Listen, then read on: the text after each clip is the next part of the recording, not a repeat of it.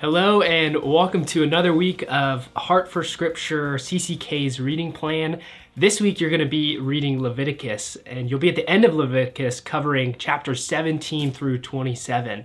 And one thing you'll notice this week is there is a constant refrain in these chapters uh, of just saying, I am the Lord your God. Just over and over again, you'll see, I am the Lord you can see as the Lord is providing commandments to Moses, it's not just a list of do's and, and don'ts or even random commandments that the Lord's asking these people to do, but he's saying after every few verses, I am the Lord your God.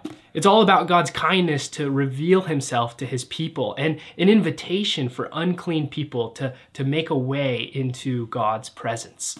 Over 15 times in chapter 19 alone, you'll see this refrain, this, this, this phrase popping up.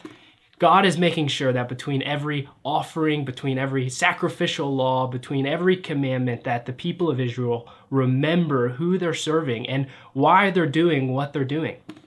These scriptures, they're, they're not calling the people just to a moral superiority for gloating sake, but it's, it's calling the people to invite them into the presence of God in His holiness and seek His favor. The constant refrain, I am the Lord, is a reminder that God has given His word to us, that it's for our good and it's, it's so that we can draw near to Him. He is our Lord. The same God who made the heavens and the earth is inviting us in to His presence. We're also reminded in Leviticus that we see God as holy. He's perfectly holy, and He requires holiness to be in his presence. Even in Leviticus 19, 1 through 2, says, The Lord spoke to Moses, saying, Speak to all the congregation of the people of Israel and say to them, You shall be holy, for I, the Lord your God, am holy. Maybe you're aware this week of how you have not been holy, how you've maybe read God's word and, and disobeyed it in some ways, how you haven't obeyed his commandments perfectly. Well, let the end of Leviticus be a comfort to you. And chapter 26, says, the Lord says to his people, uh, if you remember your iniquity, if you're humbled before me and, and you are sorry and you repent of your iniquity and your transgressions, then I will remember my covenant to you. Uh, there's, there's hope uh, for the people of Israel, and there's hope for us that the Lord will remember his covenant to us.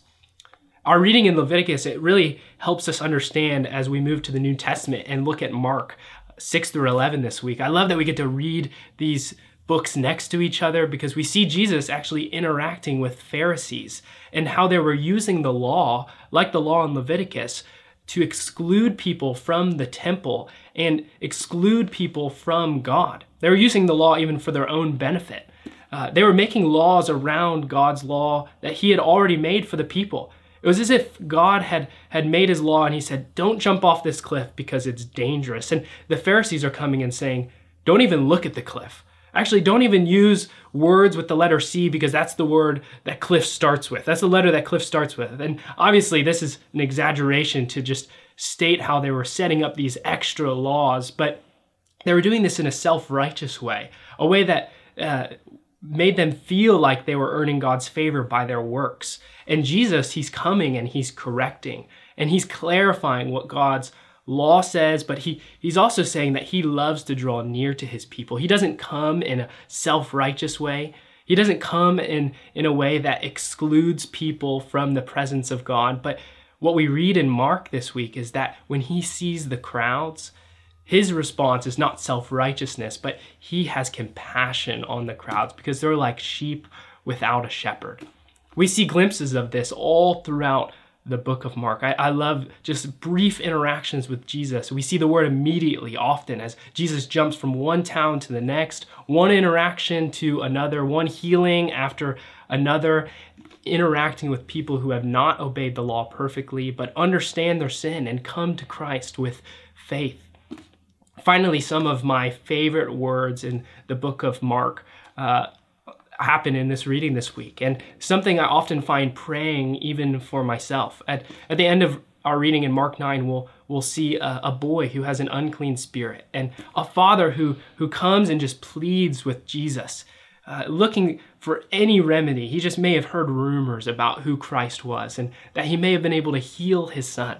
And he's he cares so deeply about this child that he brings him to Christ for relief from uh, this unclean spirit. And and you can you can hear it in his voice. If you can do anything, Christ, can can you have compassion on us and help us? And uh, he's just worn out. And Jesus says, uh, for for the one who has faith, all things are possible. And in Mark nine twenty four, he says, "I believe, Lord, but help my unbelief." And we see that with this man, it's it's not the amount of faith that he had. It's not even the amount of time that he believed Jesus' words, but uh, who he had faith in. It's the object of his faith. He believes even slightly that Jesus is who he says he is, and Jesus is faithful uh, to hear his cries. So may Christ be the object of your faith this week, and I am praying for you that you find encouragement from God's word.